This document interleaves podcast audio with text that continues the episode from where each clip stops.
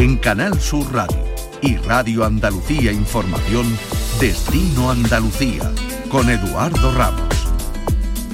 Hola, ¿qué tal? Muy buenas. Los próximos 30 minutos acompáñennos a conocer nuestra tierra de la mano de Destino Andalucía, el programa que desde esta casa de Canal Sur Radio y de Radio Andalucía Información dedicamos a promocionar nuestras ocho provincias.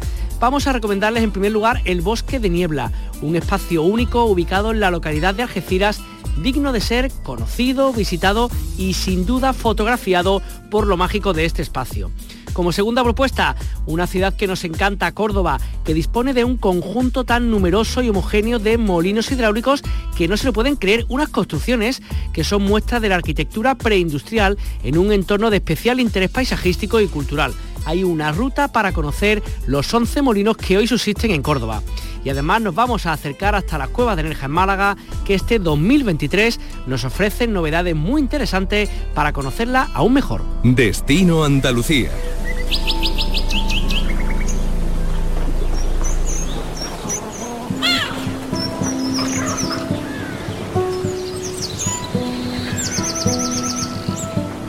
Húmedo y neblinoso durante mucha parte del año, el bosque de niebla es un enclave natural único y de lo más particular en la provincia de Cádiz. Se dice que hasta casi 250 días al año la niebla se adueña de este singular paraje. Se trata de un gran bosque que se extiende por los municipios de Tarifa, de los barrios y de Algeciras. Una selva de tipo tropical donde se quedan las nubes que frenan la sierra y que la humedad es tan grande que hasta los quejíos se cubren de líquenes.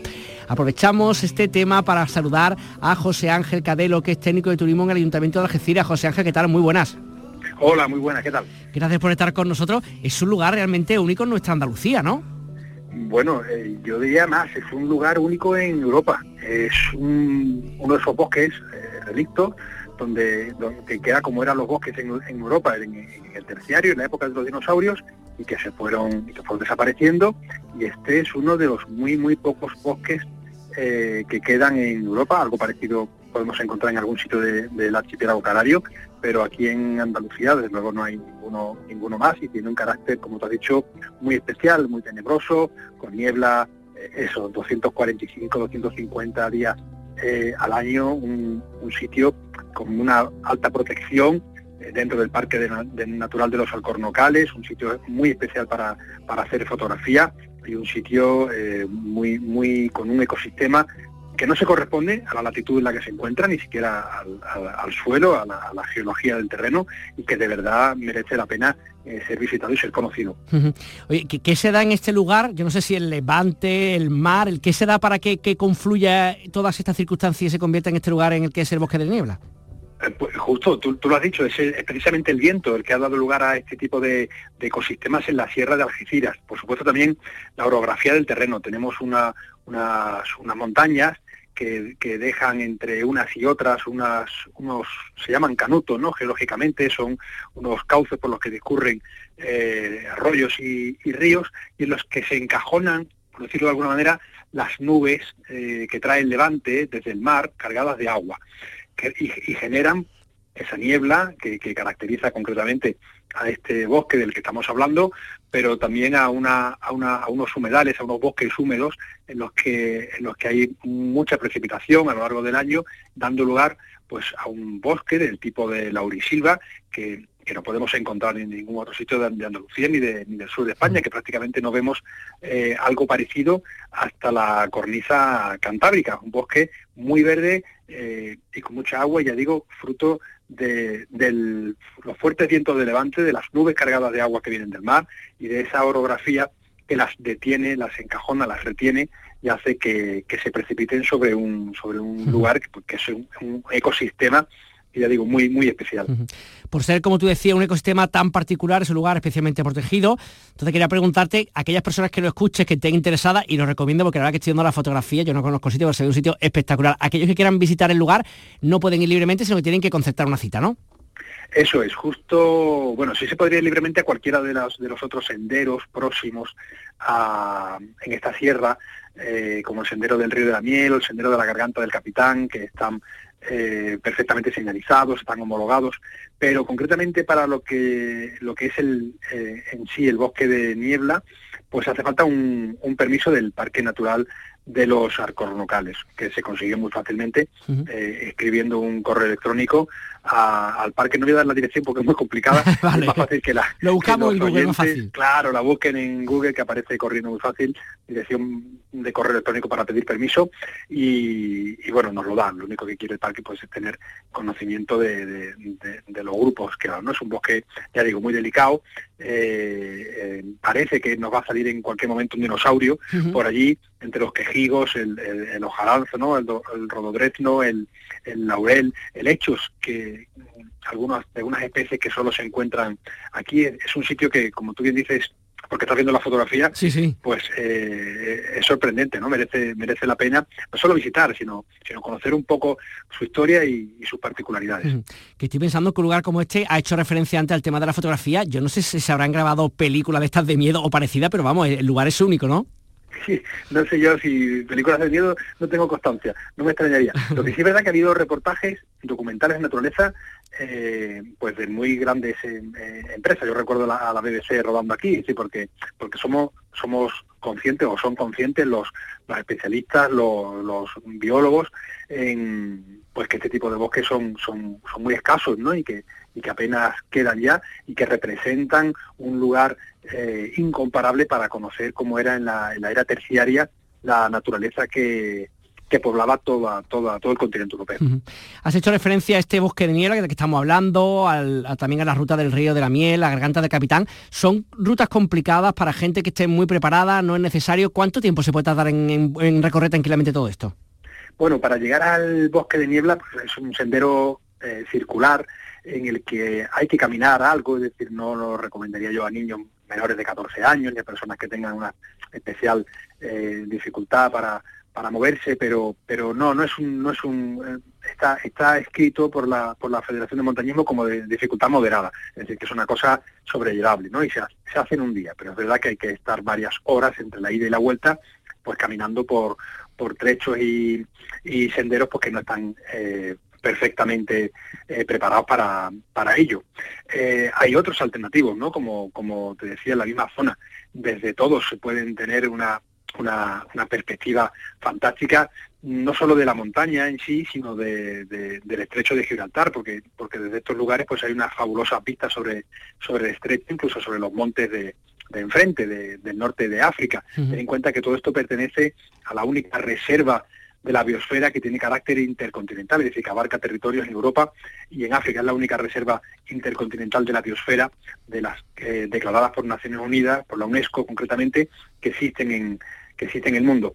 Y mm, el río de la miel, pues es un sendero, por ejemplo, igual que la garganta del capitán, muy fácilmente de alcanzar su punto de partida, al que se podría llegar incluso en autobús si no se tiene coche propio o caminando porque también está muy cerca del núcleo urbano y a partir de ahí pues el del río de la miel pues no sé a ojo pero yo creo que en una hora y media se ha llegado a, una de las ya pozas más importantes no que, que, que si misma ya es un espectáculo y el de la garganta del capitán igual no a lo mejor un poquito más a lo mejor una hora, dos horas eh, para llegar a la, a la propia garganta, ¿no? Donde hay pues una cascada, una, una caída de agua imponente y preciosa eh, y donde disfrutar también pues de una vegetación, de una sombra, de un, de un microclima eh, extraordinario. Son lugares eh, preciosos que sí que están preparados para el acceso de todos los públicos. imaginamos que por las características del sitio, por lo que me estoy imaginando, casi que da igual visitarlo en cualquier época del año, quiero pensar, pero no sé si se recibe mayor número de turistas en algún momento de año específico o más o menos un goteo durante los 12 meses del año. Pues mira, eh, es verdad que los aficionados al senderismo, mm, sabes que recorren eh, por los diferentes puntos, sus, diferentes objetivos en cualquier época mm, del año. En, primavera son sitios especialmente llamativos y, bonitos, pero mm, ya digo que a partir del, de la entrada del otoño, durante todo el invierno, son sitios en los que llueve mucho. Es decir, que cuando no, no está lloviendo en Algeciras, uno mira hacia las montañas de la Sierra de Algeciras, las montañas del Cobre, y uno ve que allí están las nubes encajonadas y se ve, y se, ve desde, Algeciras, se ve, se ve la precipitación. Es decir, que, habría que ir preparado con botas para la humedad del, terreno y con, y con chubasqueros para la lluvia, pero igualmente son en esos momentos sitio muy, muy bonito para, para visitar y además donde hay incluso refugios, ¿no? En los que poder detenerse. Pero sí, es un sitio yo creo que es recomendable, sobre todo en esas épocas, en, primavera, por supuesto, por la vegetación y, también en otoño, ¿no? Verano, invierno, pues, eh, pues no tanto, para, para los muy aficionados. José Ángel Cadero, técnico de turismo del Ayuntamiento de Algeciras, muchísimas gracias por atender el micrófono de Canal Sur Radio Destino Andalucía. Un saludo. Muchas gracias, un saludo. En Canal Sur Radio y Radio Andalucía Información, Destino Andalucía. En la calle ya no soy. Es abril solo en tu voz. Pocas ciudades como Córdoba disponen de un conjunto tan numeroso y homogéneo de molinos hidráulicos, representativos además de una reforma tan trascendente para la historia de la ingeniería hidráulica como fue la difusión del molino de Regolfo. Estas construcciones ofrecen un gran valor histórico y etnológico como muestra de la arquitectura preindustrial en un entorno de interés cultural para todos. Los 11 molinos que hoy subsisten en la ciudad de Córdoba son el resultado de una gran historia pasando por diversas y diferentes fases constructivas, funciones y propietarios. Vamos a hablar de estas rutas para descubrir los molinos fluviales con Francisco Javier Martínez. Francisco, ¿qué tal? Muy buenas. Hola, ¿qué tal? Muy bien, gracias. Gracias por estar con nosotros. Cuéntanos, qué proyecto más, más bonito nos hemos enterado en este programa en Destino Andalucía a partir un poco de la Fundación Descubre, todas las actividades que, se coordinan y esta ruta para, para descubrir los molinos fluviales de Córdoba, ¿cuándo nace y qué es lo que se puede ver en ella? Bueno, esto es una, ruta que lleva ya bastante tiempo en funcionamiento y se trata de una ruta entre los diferentes molinos que tenemos en el cauce del, río Guadalquivir a su paso por la ciudad de Córdoba. En este caso, en las rutas que nosotros proponemos, intentamos visitar eh, sobre todo cuatro de, los, más bien cinco de los molinos más importantes que tenemos en, Córdoba. En este caso son el molino de Martos y los cuatro molinos que hay junto al puente romano ya saben que es el enclave turístico por excelencia aquí en la ciudad. Y, esos cuatro molinos son el, molino de Albolafia, el molino de Pápalo, el molino de Medio y por último el molino de, San Antonio. Lo interesante de poner en marcha esta ruta, eh, entre otras cosas, fue por difundir un poco el, funcionamiento, la historia, la arquitectura, todo lo que hay en torno a la historia de estos molinos que, que bueno, han formado parte y forman parte del paisaje urbano de la ciudad de Córdoba, pero muchas personas desconocen por completo que, por ejemplo, son, son eh, monumentos que están protegidos por la ley de, en este caso están incluidos en el catálogo general del patrimonio histórico andaluz. Entonces son molinos muy interesantes. Oye, ¿estos molinos ¿cómo, se encuentran? ¿En qué estado se encuentran? ¿Están todos más o menos igual de cuidado, de conservado? ¿Cómo es un poco el estado de los mismos? Bueno, mira, de estos, de estos 11 molinos es que hay varios molinos que son de propiedad municipal, otros son de propiedad privada, pero la, mayoría de ellos sí que son de, propiedad municipal y recuperados para, para verlos, o por lo menos para ser visitados por el público hay realmente tres, ¿no? En este caso son el Molino de Martos, el Molino de San Antonio y el Molino de Nuestra Señora de la Alegría, que se encuentra aquí en el, Jardín Botánico de Córdoba. Eh, Francisco, y, hay como una ruta como tal, digamos, aquellas personas que estén interesadas, que nos estén escuchando, estén interesadas, se puede visitar por separado, hay como una ruta que engloba varias, como un poco de cara al usuario la posibilidad de visitar estos, estos molinos. Claro, cuando se, cuando se eh, partió la idea o nació la idea de intentar generar unos itinerarios, ¿no? sugerir unos itinerarios para conectar a estos molinos, eh, la, idea principal o la primera fue intentar conectar los molinos que se encuentran más cerca de lo que es el, entorno del casco histórico, es decir, donde se mueve mayor cantidad de turismo en Córdoba.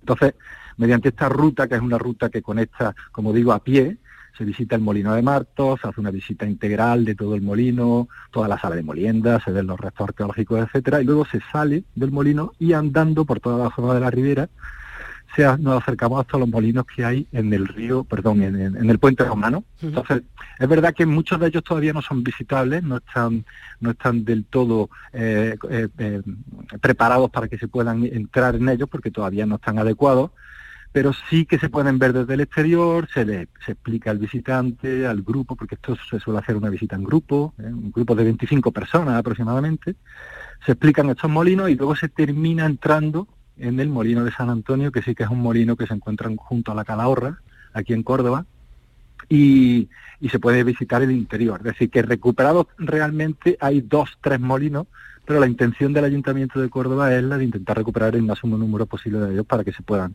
ofertar y, que sea una, visita en público. Eh, Francisco, de estos 11 molinos, de los tres que estás comentando que son más o menos visitables, ¿desde cuándo tenéis constancia que han sido utilizados y hasta cuándo? ¿Cuál ha sido, digamos, su periodo de uso a lo largo de la historia?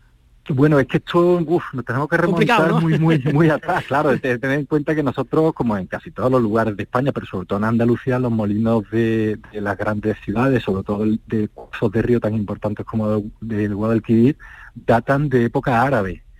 Eso, o sea, la datación histórica está ahí, eso, hay datos y documentos que nos hablan de época árabe. Posiblemente estos molinos fuesen incluso de épocas anteriores, época pues, visigoda, incluso de época romana. Y como funcionando como tal, pues mira, tenemos constancia, como digo, desde esa época en la que yo te comentaba que hay pues documentos históricos que, que nos hablan de eso, pues prácticamente hasta mediados de los años 50, aquí en Córdoba, muchos de estos molinos estuvieron en funcionamiento. Y, y, lo, y sobre todo lo que hacían era eh, moler, moler cereal, en este caso, eran sobre todo trigo, centeno, algún tipo de cereal panificable, evidentemente, para alimentar, ¿no? Que además estoy pensando, claro, que este tipo de visita puede ser, estoy pensando desde la típica visita divulgativa a chavales, por ejemplo, de primaria, se me ocurre, hasta una pareja que está de visita que quiere conocer algo distinto de Córdoba, o a cualquiera que esté interesado en la historia. O sea, que es un, como muy visitable para todo el mundo, ¿no? Exactamente, ten en cuenta que es un compendio de, muchas cosas porque nosotros hablamos de historia, de arqueología, hablamos de medio ambiente, hablamos de fauna, de vegetación.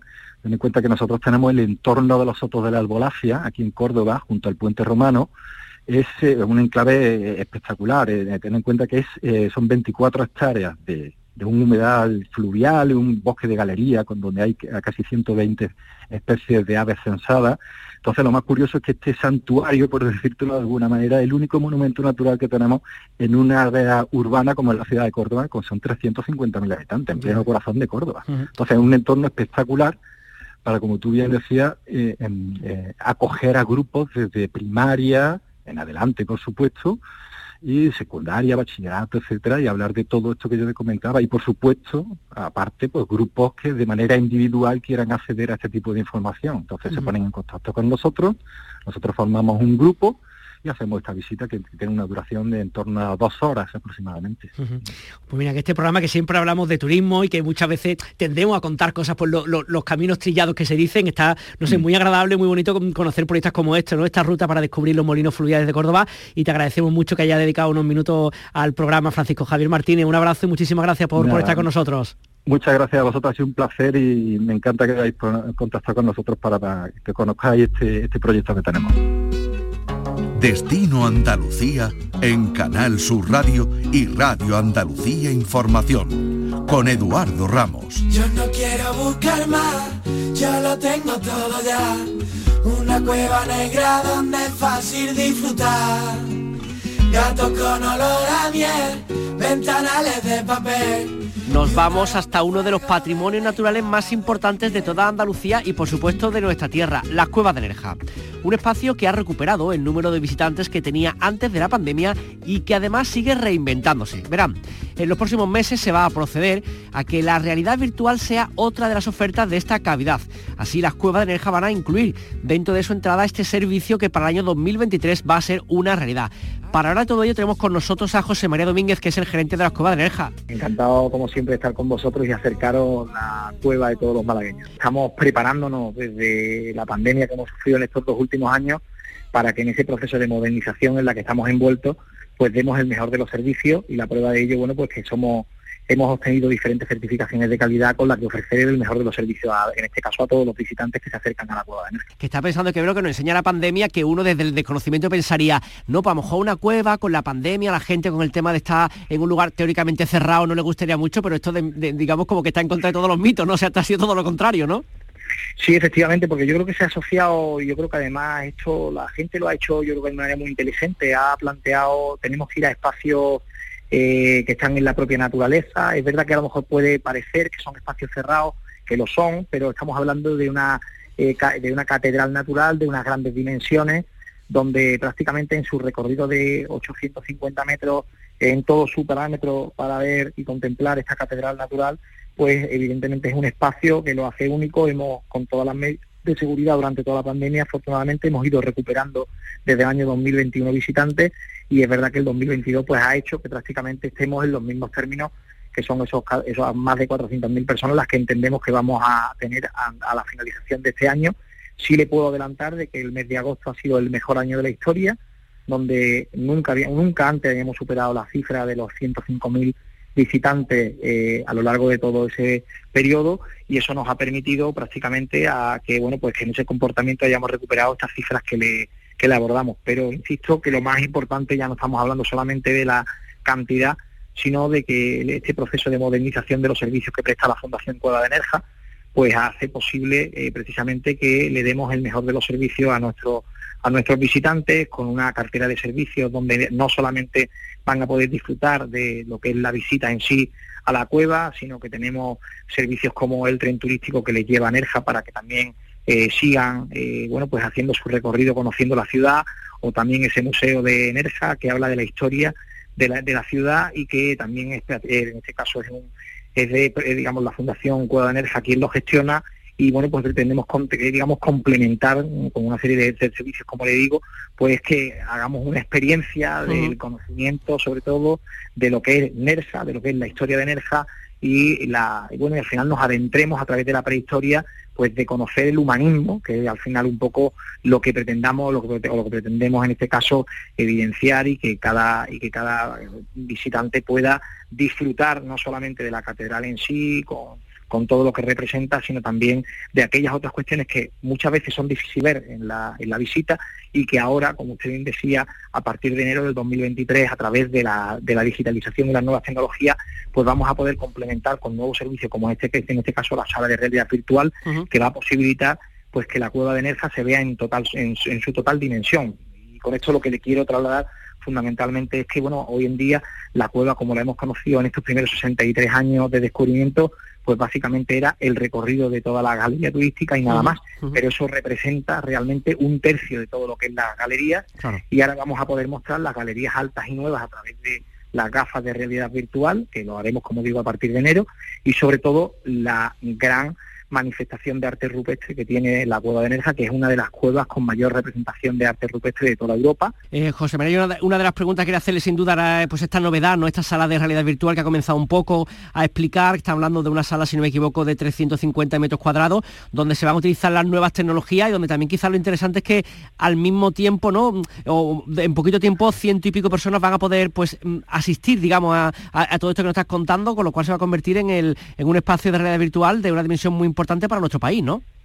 Sí, yo creo que va a ser la sala de realidad virtual una de las más importantes de España y eso va a permitir sobre todo a que nuestros visitantes, que para que le hagamos un recorrido de cuántas personas cada hora prácticamente pueden ir como máximo a nuestra calidad, tenemos que darle servicio a 360 personas a la hora, que eso es normalmente en el periodo estival de verano, y para ello, bueno, pues tenemos que tener configuradas dos salas de realidad virtual, prácticamente cada una con 65 plazas cada una, y decir, estamos hablando de 130 plazas eh, que darán cada 20 minutos ese servicio para que cuando las personas hayan visto la cueva de Nerja tengan asociada dentro de, su entrada pues directamente este servicio, pero también eh, algo importante, la cueva de Nerja es una cueva que por por su fisionomía, bueno, pues tiene prácticamente algo más de 400 escalones, que hace que las personas con discapacidad física pues tengan dificultades para poder verla. Esto evidentemente pues va a posibilitar también que a través de la realidad virtual personas que anteriormente no podían eh, disfrutar de la cavidad puedan hacerlo en este caso con la realidad virtual donde a través de eh, gafas en 4D de última tecnología con sistemas all round que van a permitir que uno esté integrado y esté dentro de la cavidad eh, a través de la digitalización puedan disfrutar eh, de esos espacios con los que contemplar a través de estas nuevas herramientas. ¿Cómo son un poquito procedencia, eh, José María?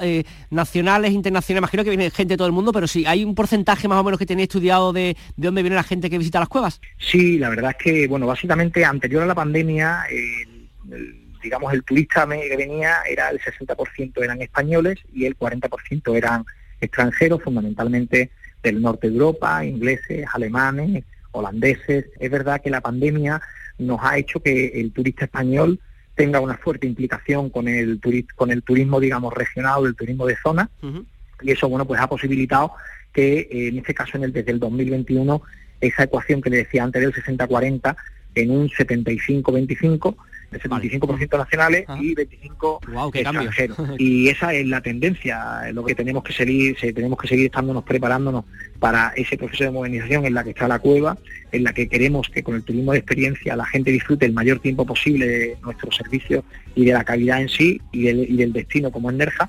Y en este sentido, bueno, pues es lo que estamos trabajando. Eh, bueno, pues al final la gente tenga un complemento de pasar un día magnífico en nuestra cavidad y en ese sentido, bueno, pues estamos muy contentos de que después de 63 años del descubrimiento sean más de 18 millones y medio de personas las que han visitado nuestra cavidad. Totalmente. Ya solo falta la otra mitad de España que venga a visitarnos, pero bueno, tiempo al tiempo que seguro que seguro que acabarán, acabarán viendo más unas cuevas, eso que, que combina perfectamente el pasado con toda la historia de, la cavidad, con el futuro con esta sala de realidad virtual. José María Domínguez, gerente de las cuevas de Nerja, muchísimas gracias por estar con nosotros y enhorabuena por, por el trabajo que estás realizando. Muchísimas gracias a vosotros por acercarnos nuestro rinconcito favorito y os esperamos en Cueva de Muchas gracias. Yo no quiero buscar más, yo lo tengo todo ya. Una cueva negra donde es fácil disfrutar. Gatos con olor a miel, ventanales de papel y un dragón de fuego verde grabado en mi piel. Destino Andalucía en estos primeros días de 2023 ya se van conociendo algunos de los discos y conciertos que durante los próximos meses podremos escuchar y ver en nuestra tierra. Nuestro compañero Fernando Ariza nos cuenta alguna de ellas. Feliz año, compañero. Hola, Edu. Feliz año. Eh, poco a poco vuelve la actividad musical en directo, que durante las fechas navideñas ya sabes que bajan un poquito. Los Reyes Magos nos traen ya un fin de semana repleto de actividad en las salas de conciertos de Andalucía. Nos vamos a quedar con el que mañana sábado van a dar en La Carpintería, que es un local que está en la localidad malagueña de Cómpeta, la banda The Killer Rockets. Eh, ya sabes que hoy en día hay muchos grupos de versiones y grupos tributos pero The Killer Rockets están yo diría que muy por encima de la media ¿eh? en calidad y en gusto a la hora de elegir artistas versioneados. Son un trío formado por dos mujeres, Ana Rocío y Priscila, y por un chico, Alex, y cada fin de semana The Killer Rockets se patean Andalucía, a veces haciendo doblete y hasta triplete. Te los dejo aquí con una versión magnífica del Clocks de Coldplay. Ellos son Killer Rockets. Hasta aquí Destino Andalucía, la cita semanal que Canal Sur Radio y Radio Andalucía Información dedica a promocionar y a dar a conocer el turismo en Andalucía. Nos volvemos a escuchar la semana que viene en la radio pública andaluza. Les deseamos que este 2023 sea un año excepcional para todos, que tengan muy buena tarde y un muy buen fin de semana.